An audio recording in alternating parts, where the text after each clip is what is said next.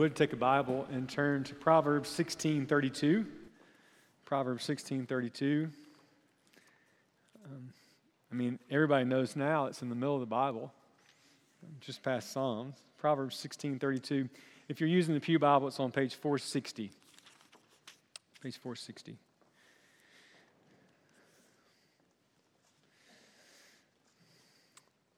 Word says, Better is a patient man than a warrior, a man who controls his temper than one who takes a city. This is the word of the Lord. Thanks be to God. For as long as I've been paying attention in the world, it's been evident to me that we are a people who largely prize physical strength. Um, I was thinking about this past week um, when I would lay up late at night as a teenager watching television when I should have been asleep. My sister was out with her friends, my parents were in the bed. I would watch ESPN and late, you know, weird things come on ESPN late at night. Um, lumberjack competitions come on, uh, strongman competitions come on.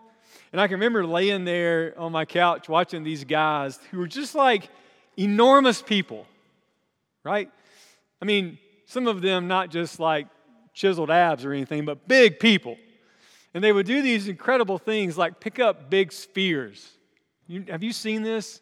They would just bend over and they'd like pick up this big sphere and they put it on this pedestal and they just keep going. And X, next sphere in line is going to be bigger and heavier than the one before. And I just I remember watching and being like, man, these guys are incredible.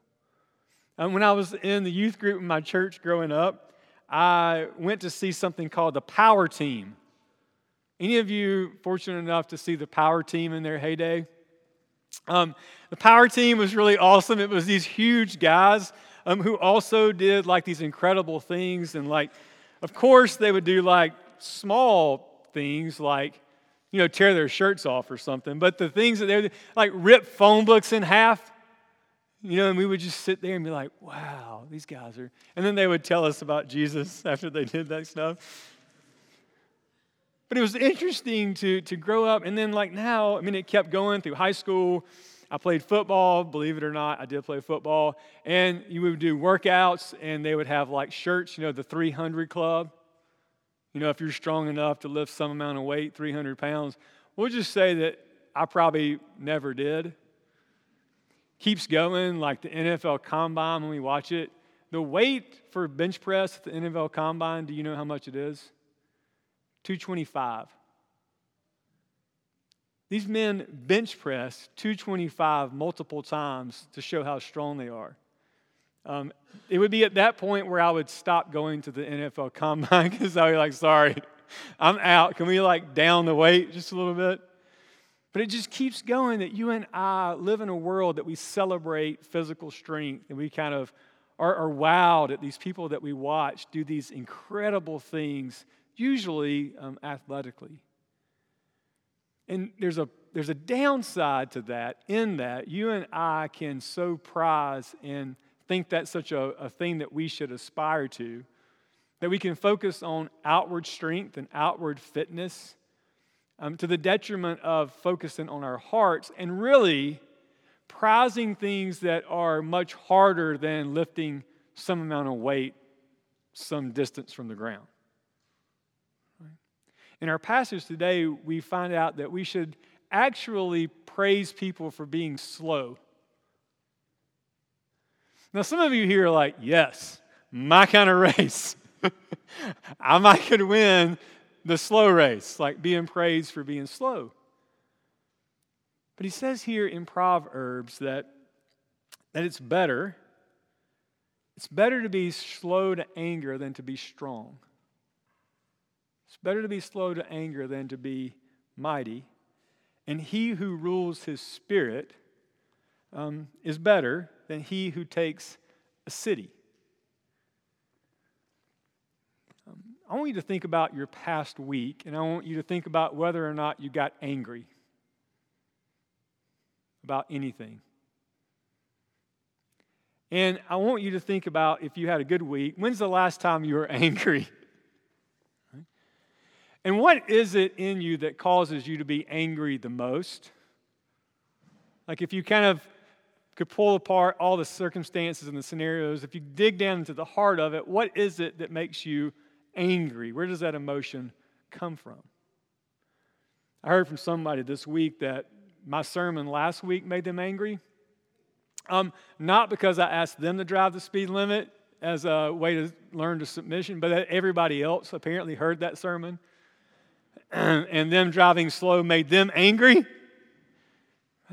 But usually, anger flows from us in some way feeling offended by whoever did an act or said a thing that made us angry. That there is this personal offense that rises up in us that causes us to be angry, maybe when we don't get the respect that we deserve or people don't acknowledge who we are. If you look over, Proverbs has four different passages that talks about the importance of being slow to anger. If you go over to Proverbs 19, verse 11, it says, Good sense makes one slow to anger, and it is his glory to overlook an offense. So you and I, usually we get angry when someone offends us. I was thinking about it this past week when I get angry, believe it or not, from time to time it happens. Like if I get angry with my children. And usually the root of my anger with them is bigger than if they like, I don't know, didn't make their bed or spilled something and didn't wipe it up, or let me just, you know, like I, can, I have a long list of things that make me angry as a parent.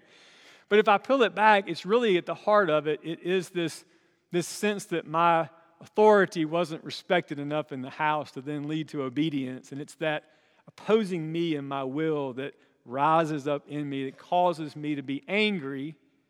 And then when I don't control my anger, what happens?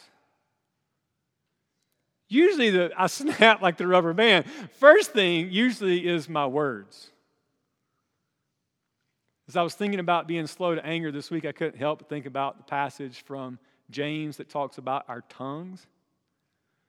And James could say, you know, there's ships that are controlled by these little small rudders, and they can just make them go any direction they want to. And our tongues are these little small things in our bodies but you and I have the hardest time controlling our tongues, especially when we're moved by anger. Now, I'll confess to you, it was interesting after the first service, I was in the narthex, and many people were saying, Great sermon, great job, maybe one of the best. And the only reason people think a sermon on anger is good is that everybody in this room struggles with it. It feels, it feels very practical and relevant to all of us. And I know in my own life it's been that way. Um, I told the first service that I'm so glad that I didn't coach Little League sports in Mountain Brook before having a chance to be your pastor. That I was like off in some distant land that you didn't know me that well. And because they're in your, when you're coaching Little League sports, there's a way to do it that the kids are kind of irrelevant. They're just pawns in your bigger game, right? It's you and the coach across the way, and you can get angry when they don't do what you want in order to get the win, or when the coach doesn't do something right, or when the who. Who do we all blame in sports? Yeah, the umpire in baseball. Um, this morning I woke up and I am guilty of using too many baseball illustrations. I admit it. But this morning I woke up and I checked my ESPN app and there's this thing that happened in the game last night where they called a balk. Game was tied. The guy was on third. They called a balk, which anybody who loves baseball will admit it's somewhat of a vague rule, anyways. Like some of the things we know are balks, some of the things we don't know are balks. But the guy committed a balk, and the winning run scored. And what do you think the pitcher did? Lost his mind. He lost his mind. Everybody in the dugout lost their minds. And there was in that moment, there's this kind of sense of like, well, that's a good and right and proper response. Sure, he should have lost his mind when someone made a mistake or didn't do things the way he thought they should be done. And we grow up and we are kind of so used to this world where we expect everybody else to be perfect and we expect everything to go right and we expect, though we wouldn't say it, everyone to yield to our will. And anytime that we run into people who don't, that's when we get angry. I had a church league basketball game one time that I can still remember with such shame. This guy on the other team and I, for some reason, just didn't like each other very much. I didn't even know him. But over the course of the game, I didn't like him very much. And I look back on that incident and I'm so embarrassed and I'm so glad that none of you were there. That my anger at this person got the best of me. And I look back on it and God was so gracious and merciful to me in that moment because from my memory, that guy probably could have done some 225 reps at the combine and like probably dismissed me very quickly. And I look back, and usually when I allow my anger to get the best of me and to control my words and to control my actions, usually there's a good sense of embarrassment that follows on the other side. But in that moment, I just lost perspective. In that moment, I lost my cool, and I allowed my anger to control my thoughts and my words and my actions in a way that that totally was inappropriate given the circumstances that I found myself in in that moment. Can you relate to that?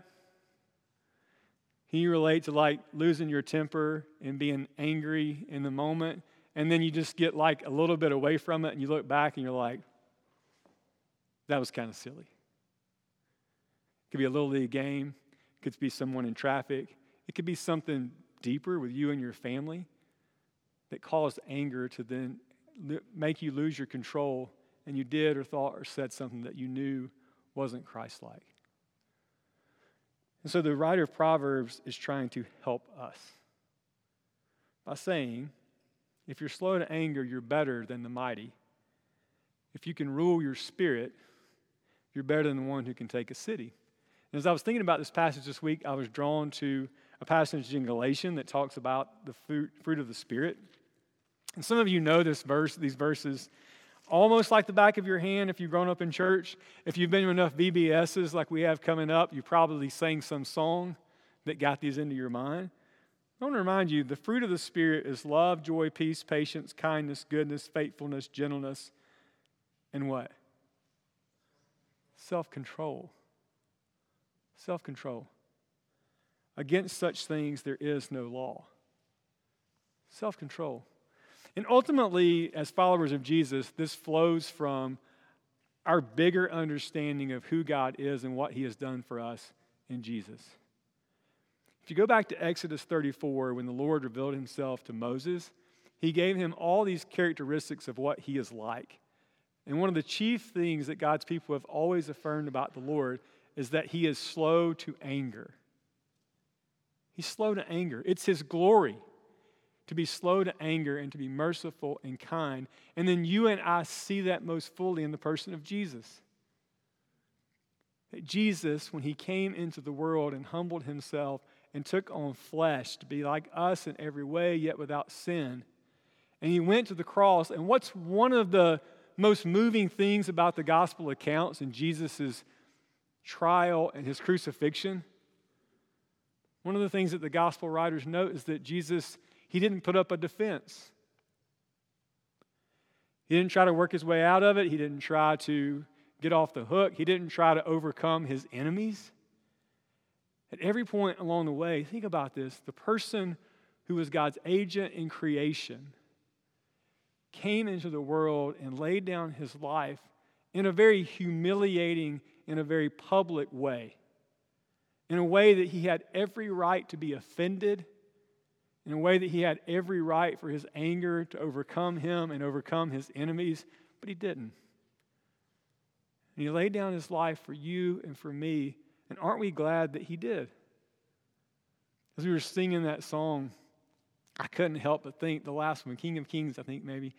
We were singing that song and thinking about Jesus laying down his life on the cross. I was just moved to think that scripturally speaking, I was there involved with that group, hurling all those insults at Jesus. And rather than being angry and lashing out, he laid down his life for me.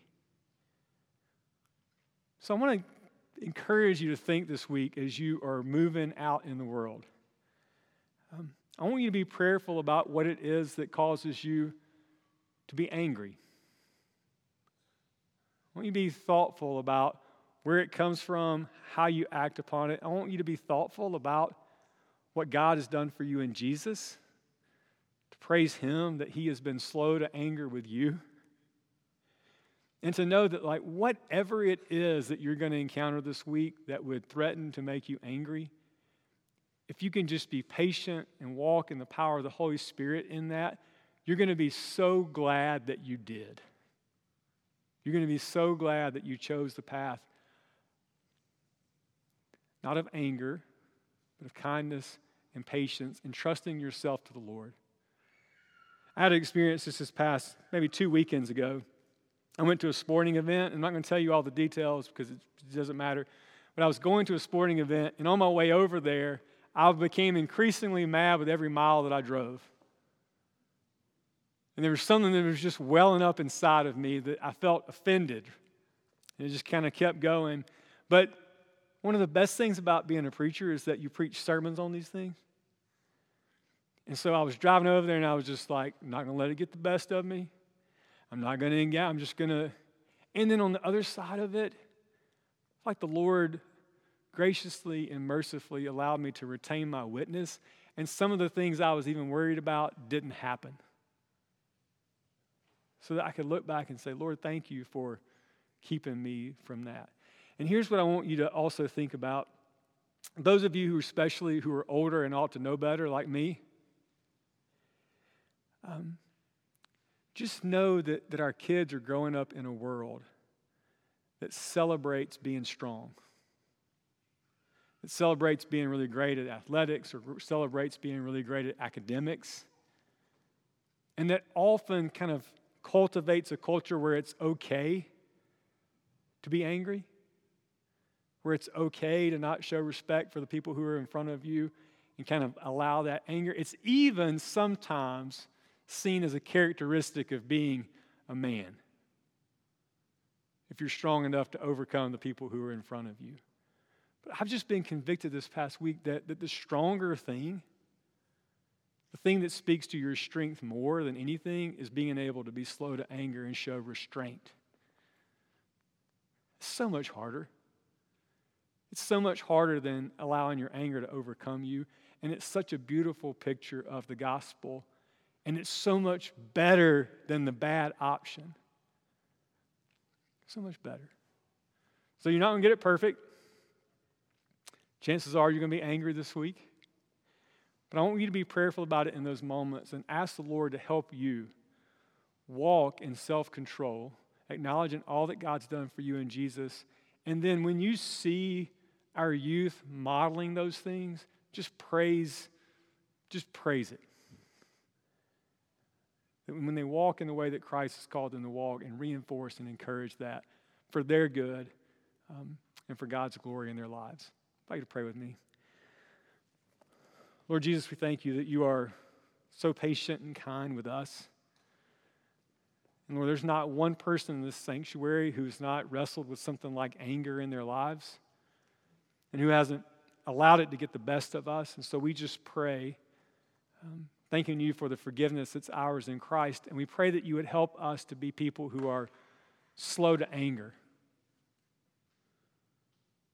That you'd help us to be so moved by what God has done for us in Jesus that no offense that we will encounter will ever compare with the offense that you bore on our behalf and help us to experience the abundant life that comes from walking in your will and your ways. Use us to um, be messengers, to be um, those who herald the good news of Christ by our word and our deed. And we offer this prayer in Christ's name. Amen.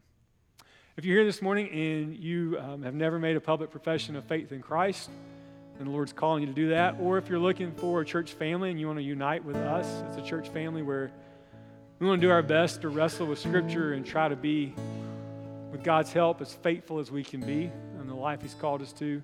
Know that we would welcome you here at Mountain Brook Baptist. However, that God's leading you to respond, we invite you to do so as we stand and sing.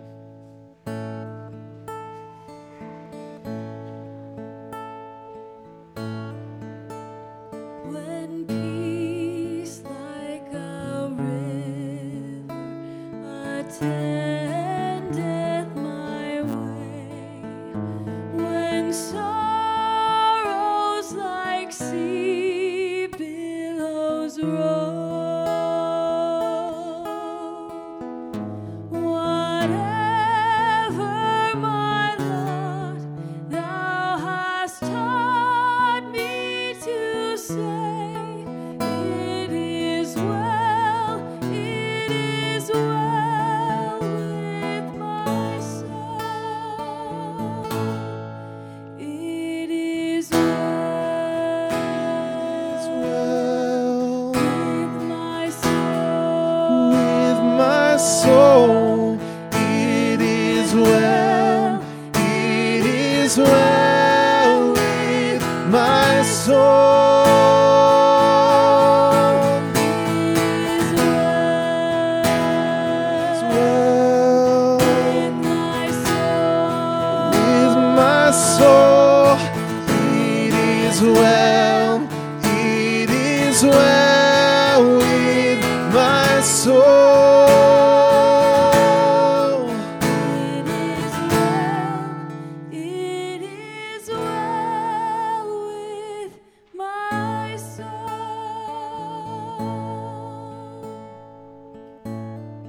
Be seated just for a second.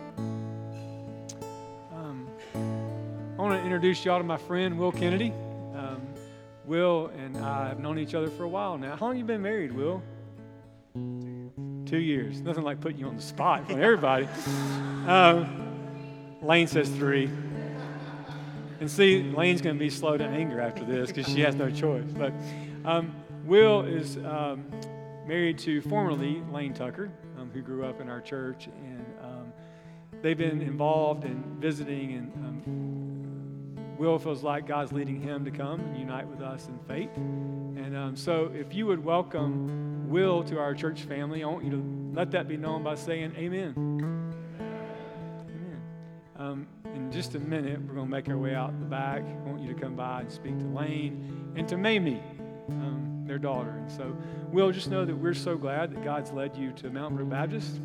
We think we're a better church because you're here and that God's given you a sense of gift, calling, talents, influences that we don't have apart from you. So, know that we're so glad that you're here. We think we're better, and we want to be faithful to be your church family to help you grow in Christ as well. And so, welcome.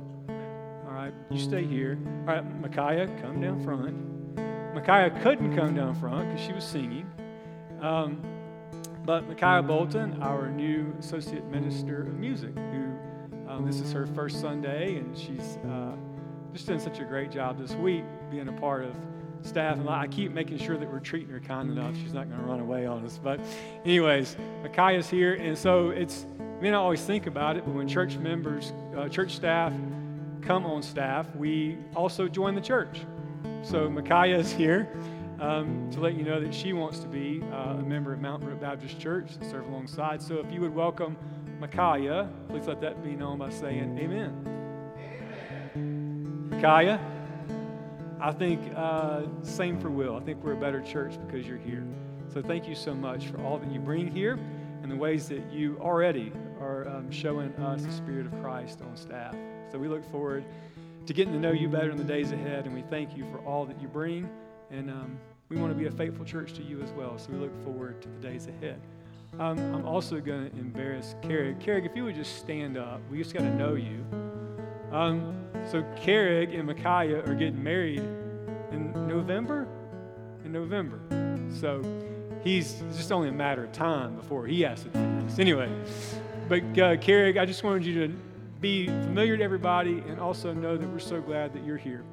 And we look forward to walking alongside you in the days ahead as well. What we're going to do is we're all going to make our way out to the back. And you're just going to give us a second to do that. And then once we make our way out the back, um, come by and speak and let these folks know how glad you are that they're a part of what God's doing here in our church. Maybe, Joel, you could just sing that one more time. And we'll, thank you, Joel. Everybody sing with me. It is well with my soul. It is well, it is well with my soul. It is well, it is well with my soul. God bless you. Have a great Sunday.